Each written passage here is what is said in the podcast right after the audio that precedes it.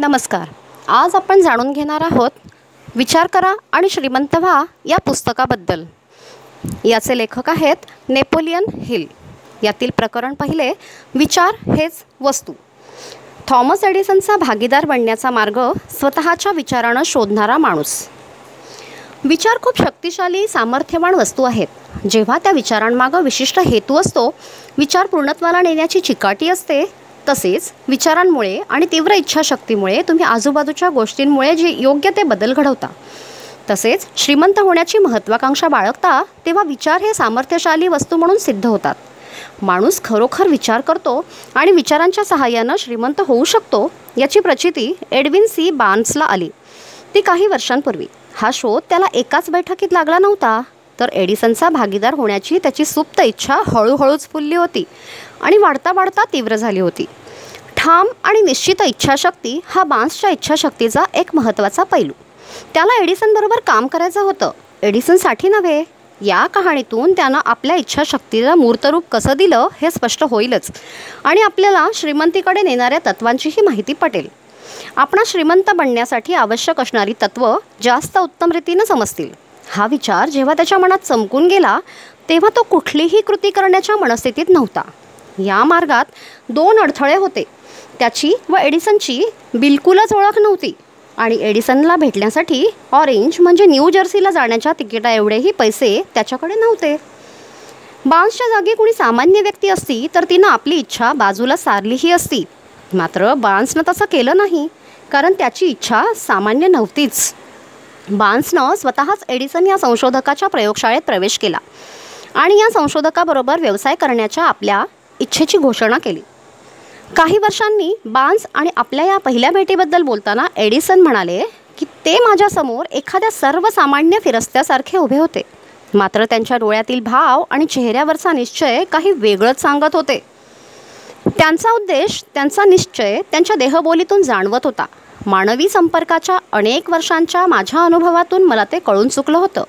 की जेव्हा माणूस आपल्या इच्छापूर्तीसाठी आपलं सर्वस्वपणाला लावतो तेव्हा त्याची ती इच्छा नक्कीच पूर्ण होते. त्याला यश मिळतंच मिळतं. त्यांनी मागितलेली संधी मी त्यांना दिली. कारण ध्येय प्राप्त करण्याचा आत्मविश्वास प्रयत्नांची चिकाटी मला त्यांच्यात दिसून आली आणि भविष्यातील घटनांनी माझा निर्णय योग्य होता हे सिद्ध केलं. त्या माणसाच्या बाह्यरूपावरून त्याला एडिसनच्या कार्यालयात प्रवेश मिळाला नव्हता. कारण तो तर विरोधीच होता. तर त्या माणसाचा दृढनिश्चय त्यासाठी महत्त्वपूर्ण ठरला. आपल्या पहिल्याच भेटीत एडिसनबरोबर व्यावसायिक भागीदारी मिळवणं बान्सला शक्य झालं नाही. मात्र अल्प वेतनावर एडिसनच्या कार्यालयात काम करण्याची संधी मात्र जरूर मिळाली.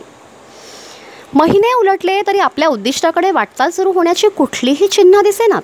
मात्र बान्सच्या मनात काही महत्त्वपूर्ण विचार आकार घेऊ लागले होते. आपल्या मनातील एडिसनचा व्यावसायिक भागीदार बनण्याच्या आपल्या इच्छेला तो अधिकाधिक ऊर्जा पुरवत होता.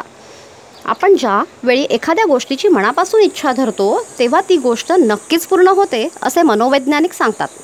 बान्स त्याच्या उद्दिष्टासाठी तयार होता आणि उद्देशपूर्तीपर्यंत प्रयत्न करत राहण्याची चिकाटी आणि ठाम निश्चय त्याच्याकडे होता. बराच काळ वाट पाहावी लागली तरी त्याचा निश्चय डळमळीत झाला नाही. या सगळ्याचा काय फायदा? मला वाटतं मी माझा विचार बदलावा आणि एखाद्या विक्रेत्याची नोकरी पत्करावी असे विचार कधीही त्याच्या मनात आले नाहीत. मी इथं एडिसनबरोबर व्यवसाय करण्यासाठी आलो आहे आणि त्यासाठी मला आयुष्यभर प्रयत्न करावे लागले तरी बेहत्तर असाच ठाम विश्वास त्यानं स्वतःला दिला. त्याचा तसा ठाम निश्चय होता. निश्चित ध्येय डोळ्यांपुढे ठेवून ध्येयपूर्तीसाठी अविरत कष्ट करणाऱ्या अशा सर्व लोकांची कथा खरंच वेगळीच असते. बान्सला ठाऊक नसेल कदाचित. मात्र त्याची हीच चिकाटी आणि दृढ निश्चय त्याच्या मार्गातील सर्व अडथळे दूर करणार होता आणि त्याला यशोशिखराकडे घेऊन जाणार होता. आता बघूया संधीची गुप्त रूपं. बान्सला मिळालेली संधी अतिशय वेगळ्या रूपात आणि अनपेक्षित अवतरली. संधी बऱ्याचदा अचानक चाहूल न देता येते. कदाचित तुम्हाला मिळालेलं अपयशच एखाद्या संधीचं दार उघडून देऊ शकतं. त्यामुळे अपयशातून मिळणारी संधी लोकांना ओळखता येत नाही. एडिसनने त्यावेळी एडिसन डिक्टेटिंग मशीन या नावाचं एक उपकरण तयार केलं होतं. मात्र त्याच्या विक्रीसाठी विक्रेते फारसे उत्सुक नव्हते कारण त्यासाठी बरीच जास्त मेहनत करावी लागेल असं त्यांचं मत होतं.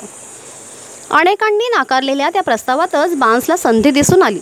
अतिशय संथ चालीनं चाल आलेल्या त्या मशीन विक्रीच्या संधी बान्स आणि एडिसन सोडल्यास इतर कुणालाच रस नव्हता. मात्र ते एडिसन डिक्टेटिंग मशीन आपण निश्चितच विकू शकू असा बान्सला आत्मविश्वास असल्यामुळे त्यानं ती संधी साधण्याचं ठरवलं. आणि एडिसनला तसं सांगितलं देखील. त्यानं ती यंत्रविक्री अशा यशस्वी रीतीनं केली की एडिसननं त्या यंत्राच्या विक्रीचा करारच मानशी केला. त्या करारामुळं तो श्रीमंत झाला. त्यानं विचार करून श्रीमंत होता येतं हे सिद्ध केलं. बान्सच्या मूळच्या आकांक्षेचं पैशात मूल्यमापन केलं तर ते साधारण दोन तीन दशलक्ष डॉलर्स तरी असतील. मात्र या यशप्राप्तीच्या मार्गावर त्याच्या हाती जे लागलं होतं त्या तुलनेत ही रक्कम नगण्यच होती. निश्चित तत्वाच्या सहाय्यानं कार्यरत राहिल्यास तुमच्या मनातील सुप्त विचार प्रत्यक्ष फळाच्या रूपात कार्यान्वित होऊ शकतो हे फारच महत्त्वाचं संचित त्याला सापडलं होतं. बान्सनं एडिसनशी भागीदारी करण्याचा खरोखरच विचार केला आणि त्यासाठी स्वतःच्या क्षमता चिकाटी आणि विचार मूर्त रूपात येईपर्यंत परिश्रम करण्याची तयारी या व्यतिरिक्त आणखी कशाचीही आवश्यकता नव्हती.